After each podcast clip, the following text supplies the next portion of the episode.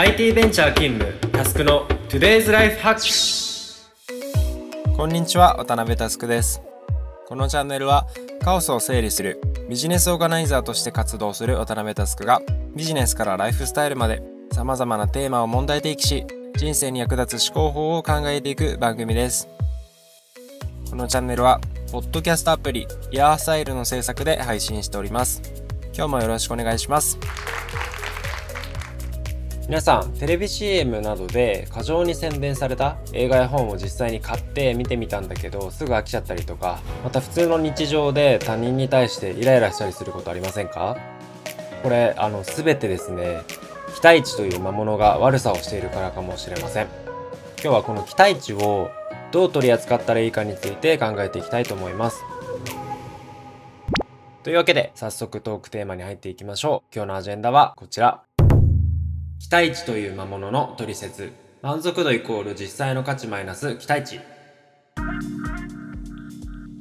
と今日はいきなり結論まで書いてます。結構当然っちゃ当然なんですがとても大事なことなので今日はこれについて考えていきます。えー、まずですね僕のことをご存知の方知ってると思うんですけれども3年弱ぐらい前から僕の髪色ですねずっと奇抜なんですよね。で足元もですね、えー、と365日下駄を履いてます。ま、髪色は金、銀、青、緑、白あたりはだいたいやり終わっていて、今あの緑メッシュですね。SNS のアイコンは今それなのでよかったら覗いてみてください。で、よく理由を聞かれるんですが、まあ、単純に自分が朝起きてテンション上がるとか、まあ、アイコニックで人の記憶に残りやすいっていうのを除くとですね、まあ、今日のアジェンダの話で戦略的にやってると言っても過言ではないかなっていうふうに思ってます。どういうことかというとですね前述の通り満足度っていうのは実際の価値マイナス期待値で決まるんですよ。例えば電車の中で髪が緑色のヤバそうな下駄履いてるやつかっこ僕が座っていて妊娠中の妊婦の方がたまたま僕の前に立ったとします。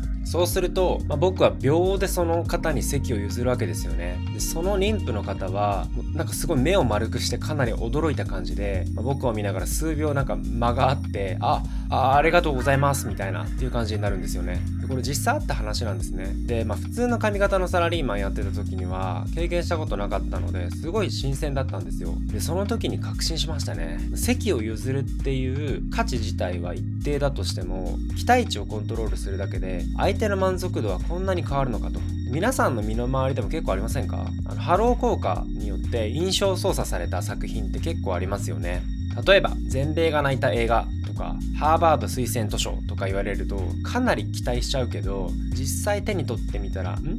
みたいなものとかも結構ありますよね。その実際に提供する価値が一定だとするといたずらに期待値を上げちゃうと満足度は下がっちゃうんですよ。期待値って面白いですよね。ちょっと論点をずらしてみます。恋人関係や夫婦間で相手にイライラすることってありませんか？人は不思議なものでイライラする相手には相手を同類に見ているという前提があります。コンビニに行って中国人の方がいたとしてで片言の日本語で接客されたとしても多分イライラしないはずなんですね。バイキンマンに対してあいつマジで性格悪いよなイライラするわってならないですよね。それはバイキンマンは虚構であって同類だと見てないからなんです。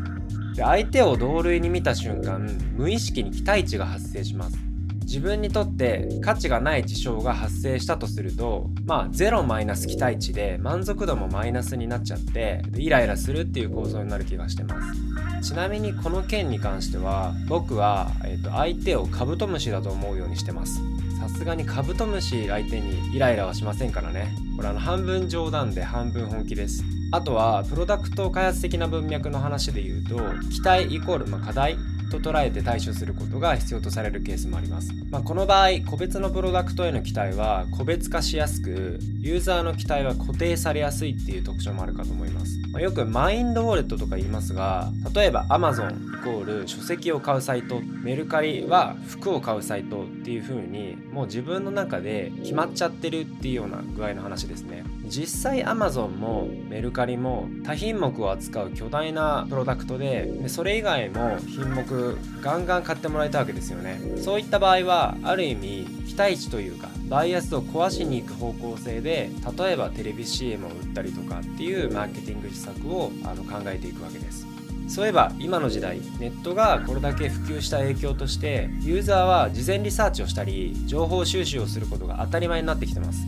結果プロダクトを使う前からプロダクトに対して、まあ、期待値が固定化される現象が起こります。Google の理論で ZMOT Zero Moment of Truth とか言われたりしますが、まあ、 Moment of Truth っていう、まあ、真実の瞬間。これつまり顧客が購入の意思やブランドイメージを決定する瞬間っていうのは実はですねゼロの段階。要はそのプロダクトに訪れる前に決まっているっていう話です。なので特に EC など特定キーワードを持った顕在層を刈り取りするプロダクトではユーザーの期待値を外すと一瞬で離脱するのでユーザーの期待値を観察するのは超重要です。逆に期待値をハックするプロダクトも事例としてったりします。これはあの某小売のプロが話してたんですが、まあ、例えばシリアルとかで有名なケロッグ彼らのラインナップの中に健康とは少し遠いジャンキーなチョコ味のスナック菓子があるんですね。でスナック菓子なので通常であればお菓子コーナーの棚でその血みどろの争いをするもののそれをあのシリアルと銘打ったパッケージに入れて朝食のシリアルの棚を獲得しましたと。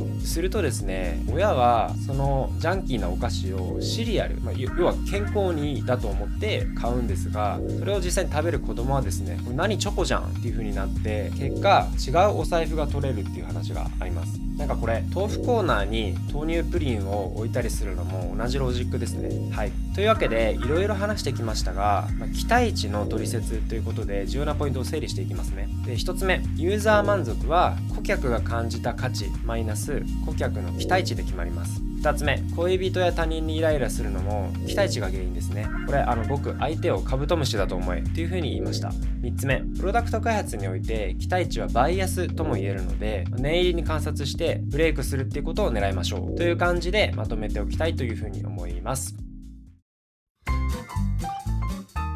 かがでしたでしょうか？今日のテーマは以上です。気に入った方は Spotify のフォローや周りの方へおすすめしていただけると嬉しくて震えます。もしこのエピソードを聞いて私はこう思うなどのご意見などがあれば Twitter や Facebook でお気軽に DM いただけるととっても嬉しいです。皆様のご意見も熱烈お待ちしております。また iOS アプリイヤースタイルをインストールすると他のイヤースタイルオリジナルコンテンツも聞けます。ぜひ App Store で検索してみてください。というわけで今日はここまでです。バイバイ。